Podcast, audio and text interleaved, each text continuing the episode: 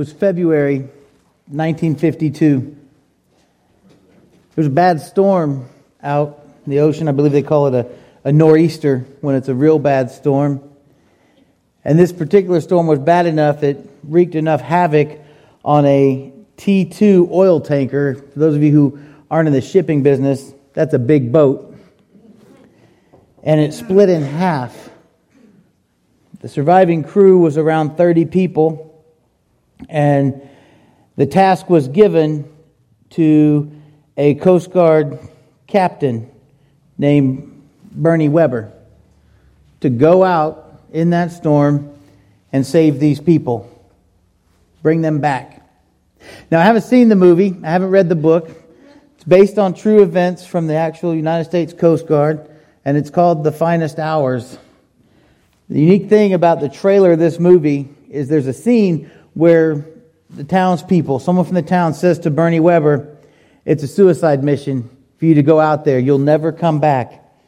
And Bernie responds with this The Coast Guard tells us we got to go out. They don't say nothing about we got to come back. He knew when he stepped up in service to our country and signed on the line that he was going to be in the Coast Guard, he knew what he was called to do. And in that moment, when other people were like, no, no, no, think of yourself. Suicide mission, you'll never make it back. You're taking three other people with you. He knew what he had to do. He knew what he was called to do. Now, my question is do you know what you're called to do? You see, as Christians, when we're saved from our sins, when we become a follower of Christ, we need to understand that in our service to our Lord, our Heavenly Father wants us to follow our calling. That only works when you know what you're called to do. Our calling will be fulfilled when we're able to love God and love others. This is the call of the believer to love. As we go into this month, we're going to talk about the secret of love. And what I want you to know today, phase one, if you will, love is the call of the believer. Will you pray with me? Father God, I thank you that we could be here today, that we can come, that we can open up your word. We can look at it, we can reflect on it. We can be challenged by it. More importantly, that we can be changed by it. I pray that we'll understand what it is you've called us to do in that simple word, love. Open our hearts, open our minds to a better understanding of what you would have us do so that we could honor you with our lives. It's in your son's name I pray. Amen.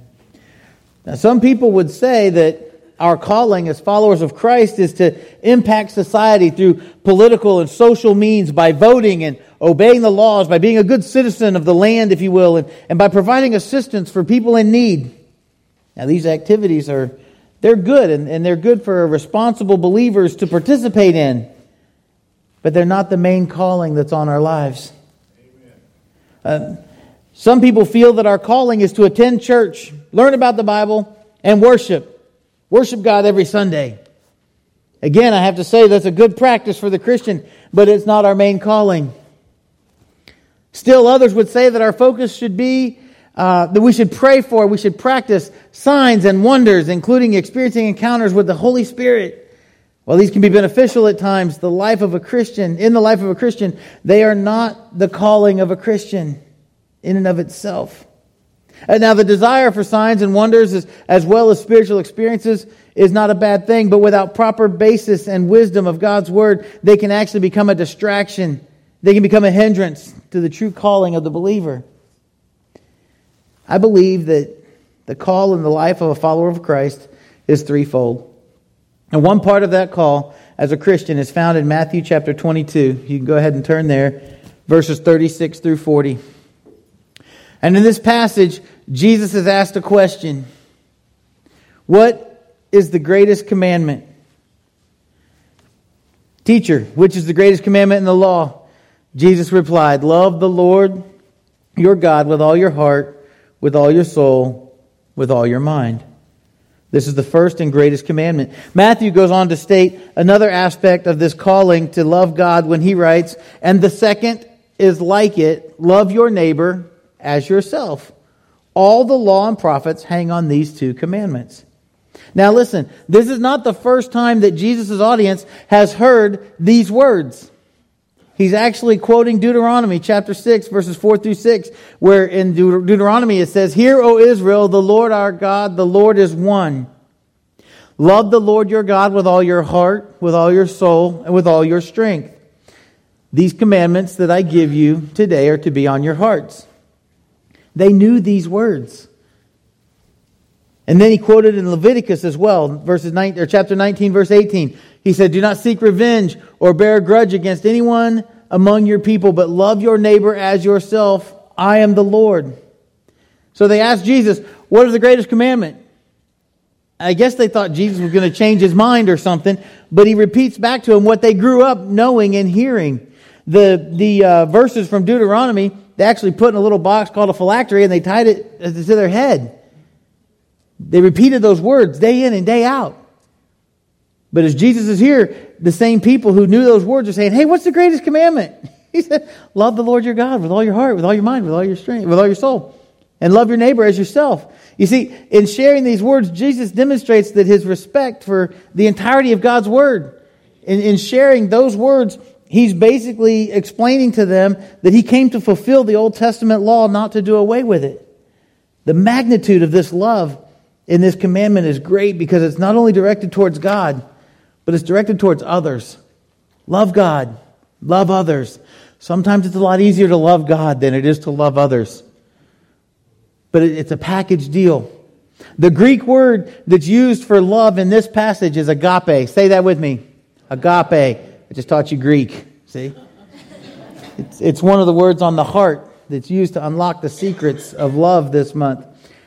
Agape is a deep, self sacrificial love where you love seeking nothing for yourself.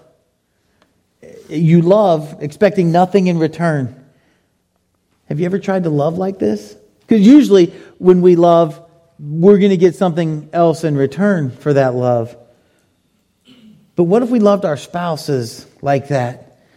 A deep, self sacrificial love not seeking anything in return except just to love your spouse, love your kids like this, love uh, kids, love your parents like this. What if we loved our God like this? Imagine what Huntsville Christian Church would look like if, if we made it a point to love God with a deep, self sacrificial love, seeking nothing else in return for ourselves, but only trying to love and honor Him when we do that, when we love like that, our focus and our attention is on the person receiving the love. Our passion, our dedication is to serve them with your whole heart, with your whole mind, with your soul. This is the love that we should have for God as a follower of Christ. And because this is the type of love God has for us, we should love Him the same way. It's also the love that Jesus demonstrated when He died for us, for the forgiveness of our sins. This calling to love God and love others is repeated in Luke and in Mark as well. You can write these down Luke 10, uh, 25 through 27, and Mark 12, 28 through 31, and, and go back and look at them this week. It's, it's interesting because in Mark, in addition to saying, Love the Lord your God with all your heart, mind, and soul, he added a word. The word he added is strength when he talked about how we should love God, he added strength. Loving God would seem to be a natural response. It would, it would come from the experience of, of receiving forgiveness for all of our sins, past, present, and future. But often our past experiences and truthfully our inadequate knowledge of God keeps us from really having the ability to know how to love with this agape fashion. It's a love that we never knew before we knew Christ. It's, it's a love that we never gave before we loved Christ. It's a love we were never really equipped to have before we loved Christ. Burdened by sin. We're a slave to sinful flesh within us. We're our sins of the past. This, this love, it's a stranger to us until we begin to love Christ. And when that happens, we should begin dying to our old selves buried in the waters of baptism for the forgiveness of your sins, to receive the gift of the Holy Spirit, and then the Holy Spirit begins to prompt us in how to respond to our loving Savior, our Heavenly Father. And, and the Holy Spirit begins to reveal the meaning of Scripture, which tutors us in, the, in this calling to love God and love others. The Bible contains so many examples of how to love in this agape fashion. All we have to do is look at it and read it and understand it. It teaches us what it means to love this way and how the Holy Spirit can empower us to truly love in the same way that God loves us. Now, the training ground for loving God is, is in obedience to God's commands. We're only going to find that in His Word. This is also the proving ground for our love for Him as well. John the Apostle speaks to this truth in 1 John 5 3, where he writes, Everyone who believes that Jesus is the Christ is born of God, and everyone who loves the Father loves his child as well. This is how we know that we love the children of God, by loving God and carrying out his commands. In fact, this is love for God, to keep his commands, and his commands are not burdensome. I think that's a key word. Many people think that obeying keeping God's commands, obeying God's commands is a burdensome thing. You, you talk to somebody about Christianity, there's too many rules. I can't do that. You kidding? No, it's simple. Love God, love others. There's two rules. It's easy. If you're not if you're not truly in love with the Lord, you're going to have a hard time with that. But when you're walking in step with God, when you're loving God with all your heart, with all your mind, with your soul, the commands and the laws of God are a pleasure. What He expects of us, it's a pleasure to live by, and it brings joy to, to your house, to your life. And it brings security, and it brings the blessing of His guidelines. In Matthew chapter 22, verses 36 through 40, we have this description. First, we love Him with our whole heart. The word for heart here in the original language stands for the core of a person's identity. It's not your, it's not physical heart beating. Practice that all week. it's your core. It, it's the, the inner self that thinks, that feels, that decides. And the Bible, the word for heart, has a much broader meaning than it does to us today. I love you with my whole heart. It's filled with chocolate. It, no. Your core, your heart is your core. It's, it's, it's central to man. And when we think of the heart, um, when they thought of the heart, it was, it was like the seat of your emotions. The Hebrew person, when Jesus said, with all your heart, they thought of it as their thoughts and their mind and, the, and their will even, like everything about you. Proverbs 4.23, it changes how you look at something like that. Proverbs 4.23 says, it tells us to guard your heart with all diligence, for out of it are the issues of life. Everything comes out of our heart. Everything comes out of your core. The heart reflects the feelings of the mind, the thoughts of the intellect, which produce the thoughts we think, the words we say, as well as the actions that we carry out in life. See, it's not just your heart that pumps blood, it's your heart, it's your core, it's everything that you are. Proverbs 23 7 also reveals what that we think, what we think in our heart reveals who we really are. So we're called to love God with the deepest part of our heart, which are the thoughts and the feelings that are within us. The next thing we're told to love God with all of our soul. So first it's love is the secret here. It's love God with all your heart. Love God with your core. Love him with everything about you. The next thing is love God with all our soul. The soul relates to emotion to our emotion of thought, if you will. It's that part that motivates and directs our actions. It indicates not only the entire inner nature of man, but his entire personality. Matthew 26, 38 says, My soul is exceedingly sorrowful. The soul has emotion, but it drives actions and thoughts. To love God with all your soul means we are to love him with everything we are as a person. Not just with an hour on Sunday, not just with a moment of family devotion during the week. Love God with everything you are, your entire being and personality.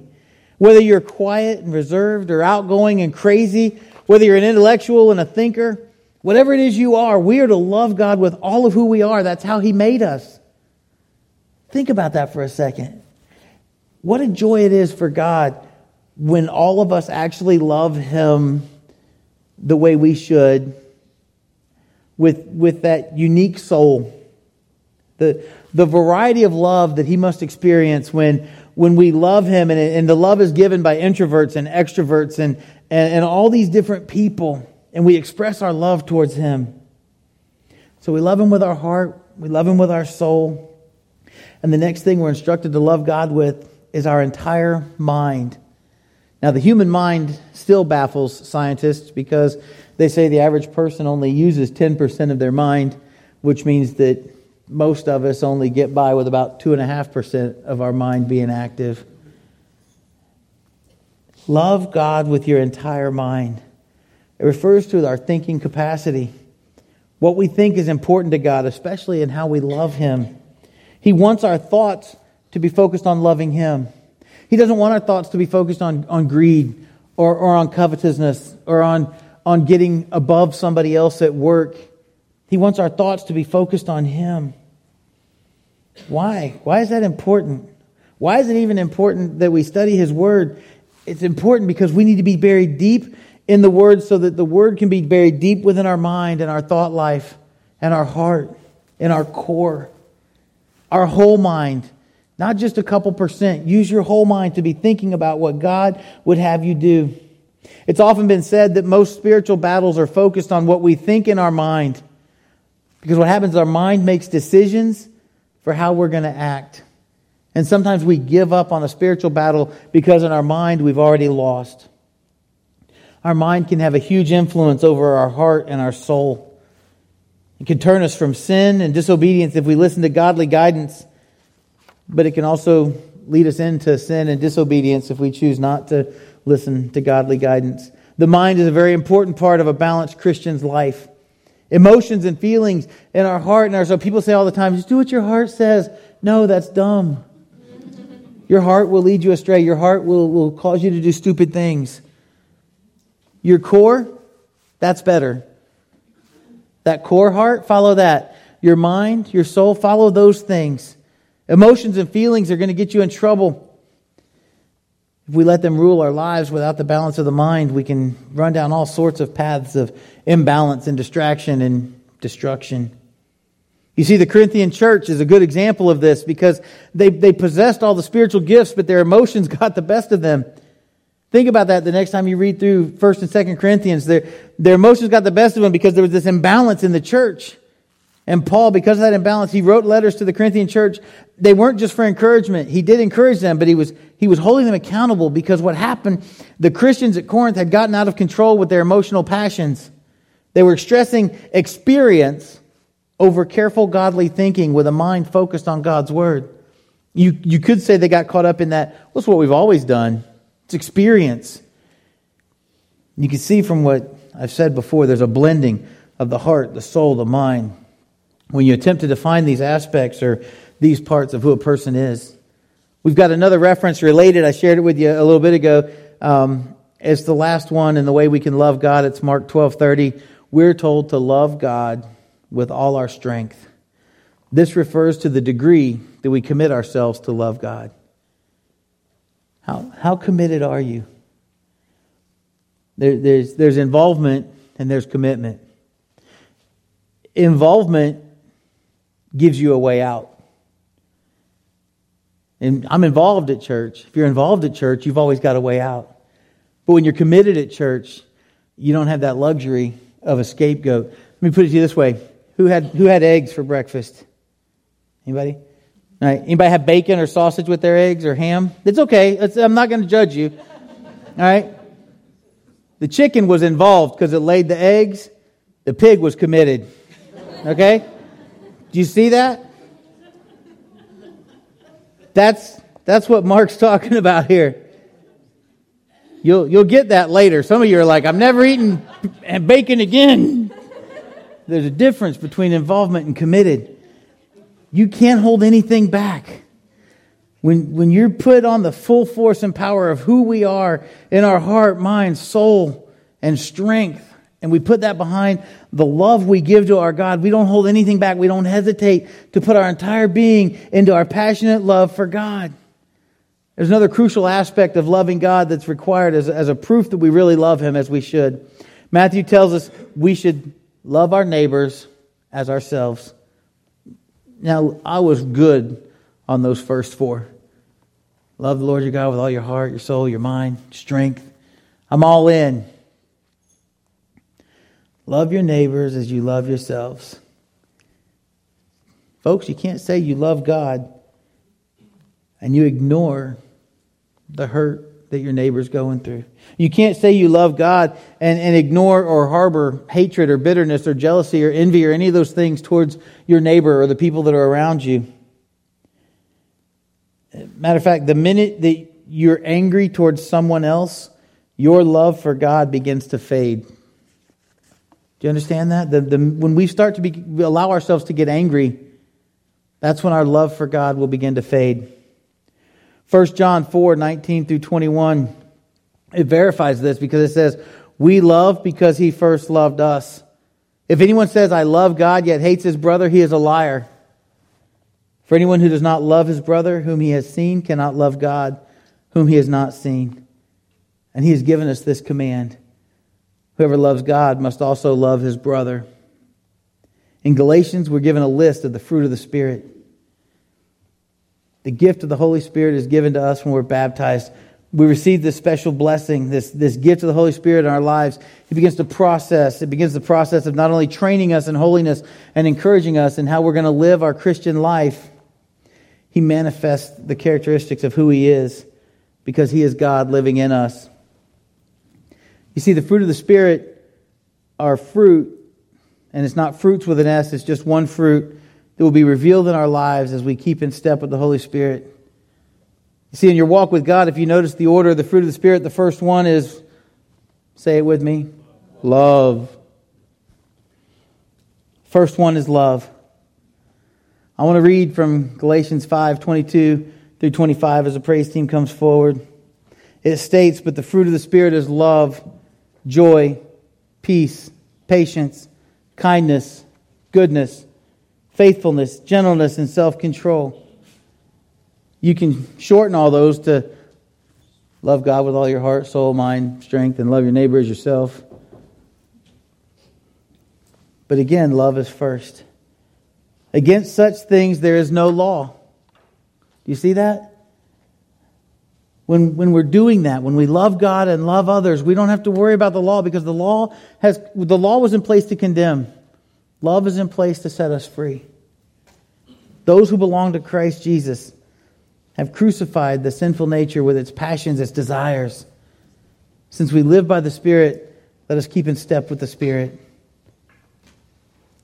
Love is the foundation from which all the other fruit can be manifested. Think of it this way. If we love God, if we have love for God and others, we'll have joy in our heart. If you have love for God and others, you're going to have peace in your mind. If you have love for God and others, it will manifest in our actions of kindness, goodness, the way we treat not just each other, but people we've never even met before.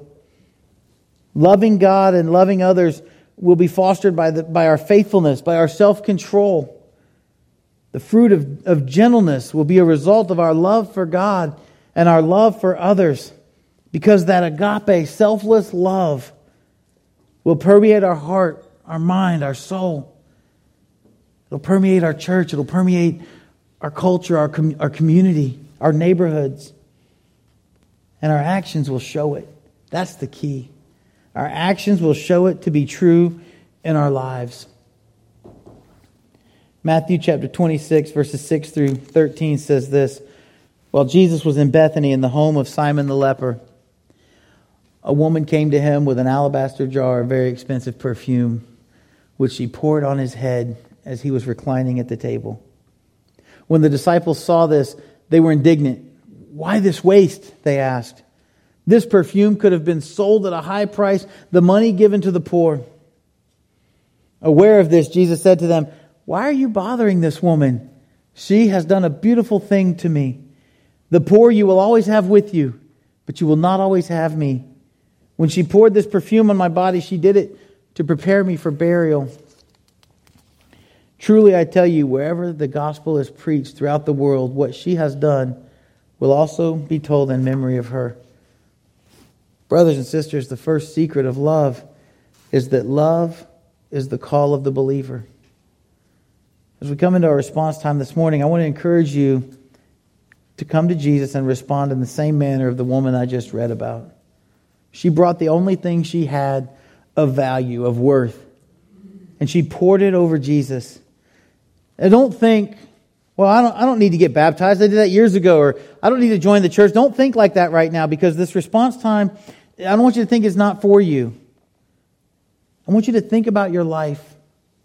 I want you to think about what you're willing to lay down at the feet of Jesus today. I want you to think about if you've been loving God with all your heart, your soul, your mind, your strength.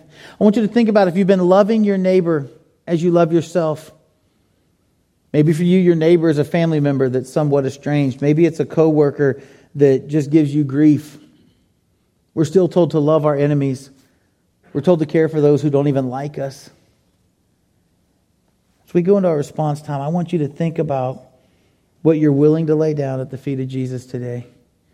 If, if you'd like to pray, the elders are here. We've got a spot where we can take you to for privacy.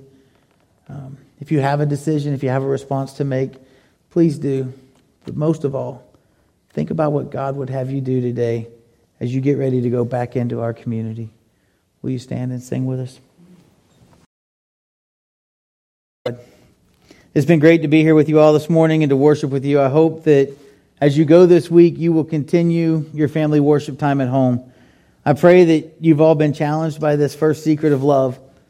Remember this love is the call of the believer. Yeah, there are other things that we need to be about as Christians, but 1 Corinthians 13 13 says, and now these three remain faith, hope, and love.